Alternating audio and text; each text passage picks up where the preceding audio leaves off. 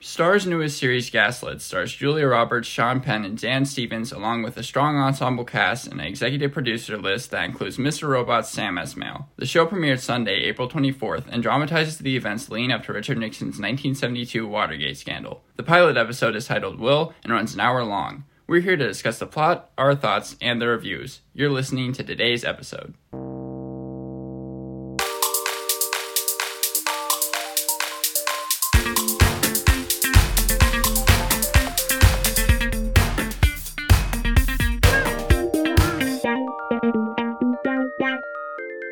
So there are really three storylines here. First is Martha Mitchell, who's the Attorney General John Mitchell's wife. And then you have White House Council member John Dean. We learn about his dating life as well as his work life. And then the third storyline are the first steps that are put into motion to spy on the Democratic Party, to Which- commit espionage. Which one was the main one? the, all three of them split duty equally. The main character, I would probably say, is John Dean. We follow him the most. Dan Stevens. Yeah, right? Dan Stevens. And my first impressions watching the show, because I hadn't really heard about what Gaslit was about, I hadn't watched the ads or anything, I was scared. Because were I've scared? read Bob Woodward and Carl Bernstein's original All the President's Men a long time ago. Mm-hmm. And all I remember is that it's super detailed, it's complicated, and there is a vast amount of people that they interview or that are part of this storyline. And so I was scared of what I was getting into, the amount of names I'd have to keep track of, the storylines, and and the weaving of everything. Yeah, and, and Sam Esmail said that All the President's Men is one of his favorite films. It's what they based it off of. well, that's the film. This is the book, the book that came before the film. yeah, well, it's also based off of the podcast, um, Slate's Slow Burn. And the weird thing about it was, I read in a ton of reviews that this was supposed to be like kind of Martha Mitchell. She was supposed to be the main character. And uh, in the first episode of the podcast, Martha Mitchell goes into full detail on her story and what she had to do with Watergate. But after the first episode, I don't think she's mentioned again. Like it, the second episode focuses on someone named Wright Patman, who was a Democratic senator. Julie Roberts is a big part of this show. She was also part of Sam Esmail's other show, the Homecoming show. Yeah, right. But Martha Mitchell, she played a big role because she's that wild card character who came out kind of like they weren't sure whether or not they could get interviews. Um, but then every once in a while, she would just like come out with a bombshell. Right, yeah, I mean, you know, Julia and that's they, and they refer to that here because the first thing we see is her doing an interview on late night where they're kind of asking her, they're like, "Hey, so you're kind of like." You're kind of the it girl of politics, and uh, you can kind of give us the big scoops and stuff. And so, like all throughout, she wants to give all these interviews and make her image public. And her husband's like, "Knock it off, stop Right. it." He even like calls off an interview halfway through the episode where where it's supposed to be this just woman's magazine, but they're still asking her kind of tough questions about politics. That was that was all covered in the first episode of the podcast. Yeah. I know that Roberts referred to Martha Mitchell. She said that she'd be very popular today, um, but she referred to her as outrageous and also she'd all over outspoken.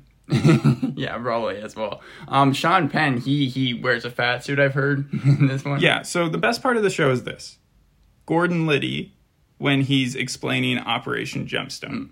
That's really funny scene, and I'll talk about it in a few minutes. But the worst part of the show is having to see a man shit on the street, and that's within like the first minute or so. Yeah, Decider. I was That was gross. I was surprised to see it because they titled uh, like their article Ga- "Gaslit is so disgusting, it's distracting," and then but they actually were saying they recommend the show. You should just skip the first seven minutes.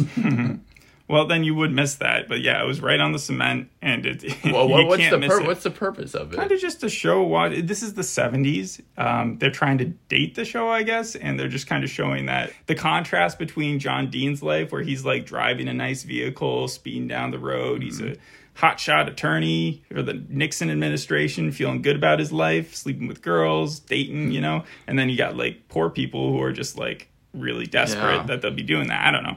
Uh, so yeah, we're January 1972. This is five months before the break-in at Watergate that everyone's aware of. Martha Mitchell loves the media attention, like I talked about. She's got this grudge against Pat Nixon, uh, Richard Nixon. is that wife. ever is that ever explained as to why? Yeah, because they just don't like each other, and and uh, I guess Pat Nixon doesn't like how popular Martha Hmm. is, and this vice versa. Like they don't invite each other to each other's social events, or they stick each other in the back, right?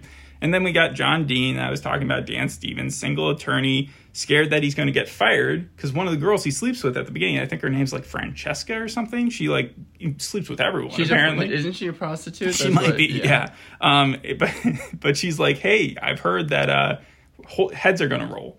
Um, and so so he like goes into his first interview with the attorney general, thinking, oh, I'm about to get fired. Uh, but he has big aspirations, and he's offered this job right off the bat to commit espionage, Mm. but like for the president. And he is this like he has to do it or he's going to be fired or No, no, no. John Mitchell and uh, Hamish Linklater's character, um, who, Jeb Magruder. Jeb Magruder, yeah, he's the money guy. Uh, it's funny because first of all, Dan Stevens is using his American accent, but like even a more southern version of it. so with Dan Stevens, if you've paid attention to his American roles, his version of an American accent is just a nasally voice. Like he he cuts off his nostril and then that's how he does it. So it's it's kind of jarring at first, but then you kind of get Well, into he, it. he wasn't the first person that was their first choice. They actually had another big name actor do it, and I want to see if you can guess who it was. I'll give you a hint. They're com- they're actually the reason they couldn't do it is because they took a job in The Offer, the show that's coming out in two days about The Godfather. It was Armie Hammer.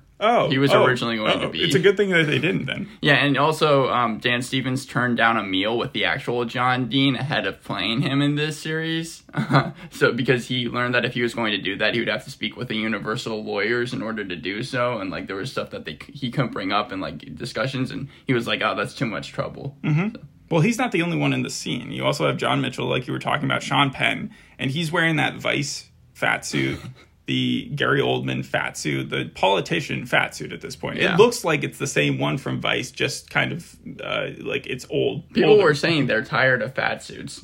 Well, I said that the last time we did a fat suit show. I think that was the Pam and Tommy. Pam, no, yeah. not Pam and Tommy. The uh, Uh, the thing about Pam. thing about Pam, yeah. So yeah, John Mitch- Mitchell, Jeb Magruder, and John Dean are all in a room, and Dan Stevens originally doesn't want to take the job.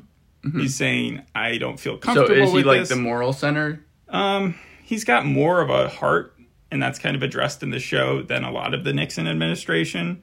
Uh, so Hamish Linklater is also doing a voice here. His voice is much higher than you're normally used to hearing him, and that's actually pretty funny. Like it fits his character. I'm sure the person he's basing it off of, this real Jeb Magruder, had the same type of voice. like that. Yeah. that's uh, that's fun. So John Mitchell and Jeb Magruder do this whole like workaround where they're like, "Oh, well, the president really would have liked this if you had been a part of it, but I guess we'll find someone else." And he's like, "Wait, wait, the president?" And then he recommends this Gordon Liddy guy, right? Mm-hmm. Not to be confused with Scooter Libby, who I'm sure we'll learn about later on in the show. But Gordon Liddy is a character. We see him in the very, very first scene where he's like holding his hand over a flame and talking about how like the only people who change the world are these big narcissists who like come in there and like really make havoc. So crazy. Um, well, he's either an eccentric or he's crazy. And at first, we're supposed to believe like he's an eccentric genius because he's being recommended by John Dean to come in there and help with this espionage, right? And again, his whole drive is like take life by the balls, you know. So he comes in there, and um, we're we're supposed to ask ourselves, is this guy legit? And he's like Operation Gemstone, and this is was my favorite part again. Eleven plans that he's worked out to break 11. down the Democrats, starting with Operation Quartz. He only gets through two of them, and Operation Quartz is a, a plan to kidnap Democrats. And then Operation Ruby is to seduce Democrats on a boat and then take a video of them all having sex Oh, with so different okay, prostitutes. yeah, for And then- blackmail. yeah, but both of them are just No, that that sounds insane. crazy. Yeah. So he's thanked for his work and then he leaves. And then I guess his son convinces him later on in the episode to make friends. And so he like tames down his plan and somehow like convinces John Mitchell that he's a good fit for the job. And so he weasels his way back in there. um, so yeah, he's part of it. So John Dean is kind of like embarrassed by his original pick, but then eventually he's he's kind of um, vindicated for for picking this guy, and John Mitchell likes him. John Dean. Then we start watching his dating life. He starts going out with this uh, flight attendant who uh, they go to a dinner together, and she ends up being pretty liberal, and he she calls him out on his working for Nixon and all the bad stuff. You know. So she's. Uh, why did they go on the date if she's like? I mean, they're both around the same age, and they're just like checking out the community, and she wants to be a writer. So they don't ever actually like explain it though. they were on a dating app. Wait, dating app? not like a phone app, but like where a business, I guess there's a business that they hook up like high leverage individuals, Oh, okay, yeah, like I- rich people. I, don't know. Yeah, yeah. Um, yeah, so she's a liberal, uh, but they end up kicking it off a little bit. Her name's Mo Kane. Um, originally, she goes by Maureen, but um, her real name is Mo Kane. And then he kind of stalks her to her flight and then asks her out again because things don't end particularly well. They get into an argument about politics. He felt bad about it, I assume. no, he just likes her Oh, okay. and he's attracted to her. So he goes and he asks her, and she's like, "No, I'm not going to do it. You're weird. You called the FDA to find me here." I think it was no, it wasn't the FDA. It was like whatever's in charge of the um, flight plans, FFA. I'm not sure. But as soon as he says that he wants to take her to Martha Mich- Mitchell's party, right? Because John Mitchell's invited him. Right. Um, she's immediately on board because she's a huge political figure. She's really famous. People like her. Even Yeah. liberals like her. So she's like, I would love to go to this thing. And so then they go together. And Martha Mitchell's party is really kind of the climax of the episode at this point. Um, that's when the women's article written by the person from Fargo, uh, Allison Tolman, comes out. Her name is Winnie. And it's basically talking about this fight between the Mitchell, uh, John Mitchell, and Kissinger. Henry Right. Kissinger. Yeah, yeah, yeah. And so, like, I read about it. they get mad at each other, John Mitchell and his wife, and they slap each other in their room and they're yelling and stuff. And this is in the middle of the party. And then John Dean happens to be in like a closet. He finds the daughter of like uh, the Wait, Mitchells. why, why is he in a closet? It's like a coat closet. Oh, okay. And I think he went in there for a break or he hears her or something. And he just open and she's 11 years old and she wants to leave. She's like, Mm-hmm. I'm out of here. And he's like, Well, I can actually help you with emancipation when you're older. I'll be your attorney. And so he's kicking it off. And overhearing that is Mo. And that's where she's like, Oh, he's actually got a good heart. He's Yeah. a good person. Uh, everybody's bonding while at the same time the parents are fighting in the other room. Is, it, is, We- is this fight hard? Because you were talking, I guess, about like how it was dramatic, abuse but they on. revolved it. It resolved it. Um, in the next like scene, every time that they're alone with their daughter, they're always flirting with each other, like hardcore flirting, Yeah. and they're like really old. So I felt bad for the daughter, and she was like, "I want to go to boarding school." th- That type of mm-hmm. scene. But we also meet at the party the Berlin Wall to the President, which were names that I recalled also from the book. Bob Haldeman and John Ehrlichman.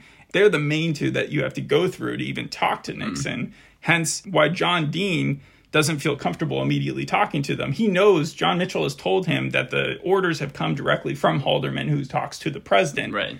for him to be working on this espionage plot. Now, John Dean does something very stupid here. Like, he doesn't want his girlfriend going over to talk to them, which is, that makes sense. But then when she does, he immediately brings up this plan that they're doing, even though he knows that it's a kind of sketchy thing well, to be yeah. doing. And he brings it up right in the middle of the party, and he's like, "Well, thank you for uh, recommending me or whatever Mm. to to John Haldeman." And Haldeman's like, "I don't know who you are. I've never spoken to the president about you. Get out of my face." That type of thing. And so immediately, John Dean feels really self conscious.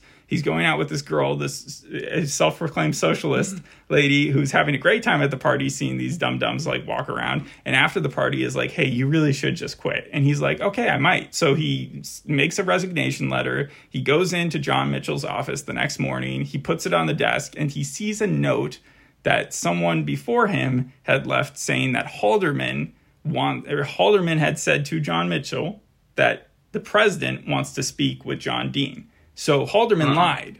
Haldeman just didn't want to say anything publicly in the party. Well, when you were- yeah, when you were John describing Dean that, I- sees this and he's like, "Oh my God, I actually have an in with the president." He takes his resignation notice back before he gives it to anyone, and that's where we kind Did of Did anyone know he was going to resign before he? uh no, I don't think he told anyone. He was literally about to put the note on the desk while John Mitchell and his wife are going out to like I forget Cancun, California, somewhere to like reinvigorate their marriage. Mm-hmm.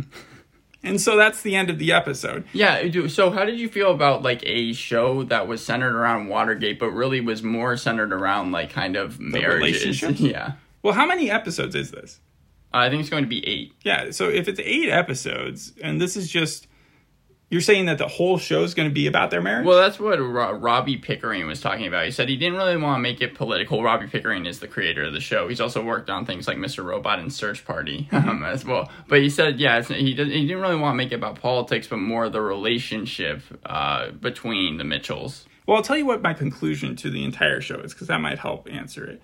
Um, I couldn't help but feel overwhelmed knowing that this entire story is being simplified for narrative ease. Yeah. So when you talk about how it's concentrating on a certain marriage or something, yeah, that feels like in proximity to everything else that went on to get to Watergate, basically nothing. And it's got a great cast. The story makes sense. Uh, It wasn't particularly riveting in any respect. And that's why I had to give it like a six out of 10. Because it's not that I don't think that this alone wouldn't just be like a seven out of 10 pilot, fine. But it just feels destined to either become bogged down in facts, which that doesn't seem to be the case Right. yet, or just ignore them for narrative's sake. And so that's what I'm afraid is going to happen. And that's why I'm saying this show isn't really worth it. It's well made. It's there are just too many red flags indicating that it's not going to give you the full picture, that it's going it has a mission and it's going to just complete like a tiny part of maybe the whole world that it could So encompass. you're saying that like kind of Watergate is pushed a little bit to the back? No. They can tackle Watergate in this show, but they're not going to adequately represent what Watergate was. Like the whole investigation that Woodward and Bernstein did took months upon months of reporting. There was ins and outs, there were fights in just the reporting process of it, let alone the hundreds or if, at least tens and tens and tens of people that they were interviewing and getting done. And this show just doesn't encompass that amount of people. It doesn't. It, it, the thing that I feared from the beginning, which was that there was just going to be an overwhelming amount of people, wasn't the case. It was just that they just totally skipped over a ton of people. Yeah, I mean, I know was- that I know people were talking about how every day when uh, like the just the national public was always kind of like on the edge of their seats when they were learning more and more about like Yeah, before social media, when people just had like one news story that they would see on the television every night, this would be the one news story that they were seeing for months on months. It, the show does remind me of. I have some comparisons. It's For All Mankind because the first seasons actually take place during similar time periods. 1969 to the 70s was For All Mankind. This is 1972, so they coincide. Right. Even the Nixon administration did. The, you have the car references in both, where the main characters are driving around in fancy cars. You have Chris Bauer, who's actually in both shows. Chris Bauer uh, played Dean in For All Mankind. Um, Oh, okay, and uh, he plays actor, James McCord in this, who's an ex CIA. He's he's one of the Mi- Mitchell Protection Unit guys, and he's there. He makes friends with uh, um, Liddy uh, by the end of it, and so I think he's going to be part of the actual break-in. Then obviously the um, all the President's Men that you were talking about, and then Minx also took place during this time period as well. So the best correlation between Minx and this show is the coloring because a Oh, lot, there's a lot of browns and reds and like those hairstyles that come into this. It also was directed by Matthew Ross. Does that name sound familiar? Ross from uh, Friends. No, but it was Galvin. He played Galvin Belson in Silicon Valley. Yeah, He also he direct- directed this. He directed and wrote, I think, the pilot, and also directed Captain Fantastic, starring Viggo Mortensen and George McKay. Um, and Sean Penn, originally Julia Roberts, who was uh, Robbie Pickering's first pick for the role of Martha Mitchell, who went by the name, I'm not sure if they say it in the show, but uh, the actual Martha Mitchell went by the name Mouth of the South. Yeah. Found- yeah. Uh, she Julia Roberts was like. Julia Roberts said, "I will do this show, but you need to cast Sean Penn as my husband." So I will do this show if you s- you put someone else just as big as me on there. Well, I think because I mean, like, didn't he were win really an good Academy friends. Award for Milk? Yeah, I, I think he did. But some of the cast listened to King Richard, the audiobook, and I got confused as to why that was the case. But then apparently it's not. It's not that King Richard. Um, it was. It's called King Richard Nixon and Watergate. Um, because the audiobook was able to play some of Nixon's actual tapes. Mm-hmm. So that's what the cast went off of. Uh, Yeah, it was well, public- they even played Nixon's tapes, and they made up tapes in For All Mankind. Don't you remember? yeah, that? yeah, yeah. yeah. It, it was published when the show was almost. It'll be about to begin interesting when they, because I'm sure that we know who's already playing Nixon, but we just don't see him here. Oh, he doesn't actually show up yet. Well, the back of his head does for like a few seconds, but like I don't know who it is yet. Yeah, well, it's going to be played by Danny Wynn. I think he's from Manhattan. Uh, there's uh, there's like He's from Manhattan. the TV series Oh, okay. Manhattan.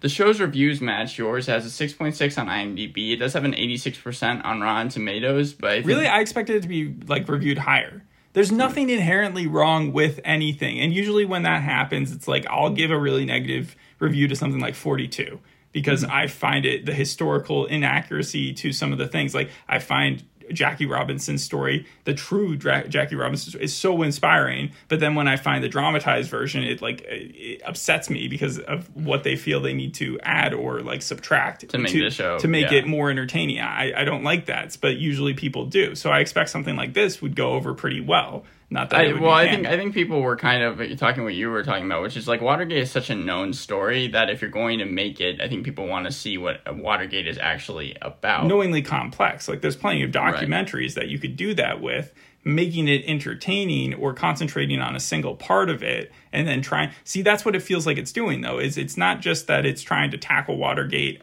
from an obfuscated like portion part of it. They're they're trying to take the whole thing on Mm-hmm. but through only several people.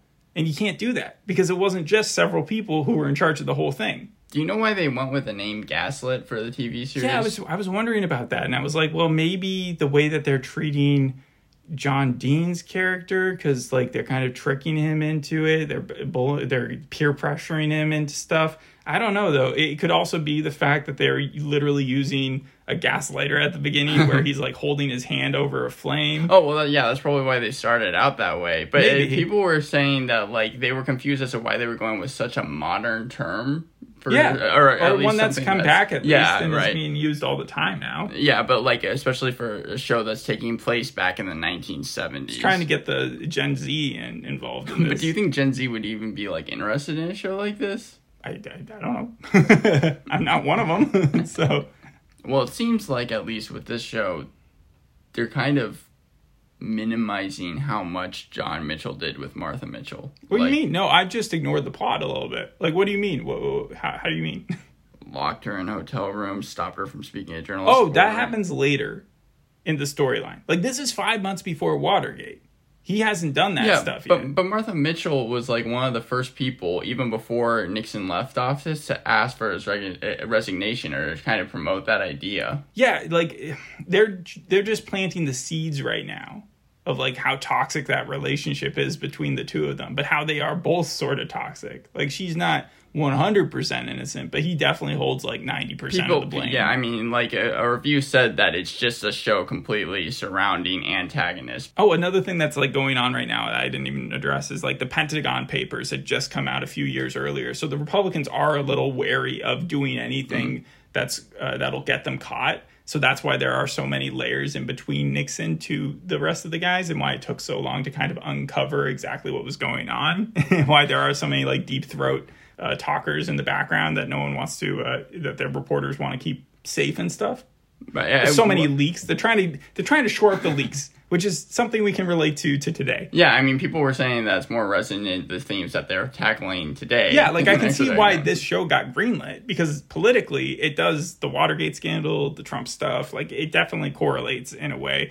and also even the Berlin Wall when when they're talking about these people who are stopping you from talking directly to the president. Th- That was well known in the Trump presidency that there was like a bunch of people who had direct access to him, and then a bunch of people who didn't, who needed to go through those people. Yeah, whatever. Um, yeah. Anything else you want to say about the show? No, that's about all I have. All right, I wouldn't continue watching it I tried to see if it was going to be going on for multiple seasons because it feels Oh, like no, this it's is a a mini series. series. It's a mini series. Yeah. I can tell. All right. Thanks for listening. We'll see you on the next episode. Bye. Bye.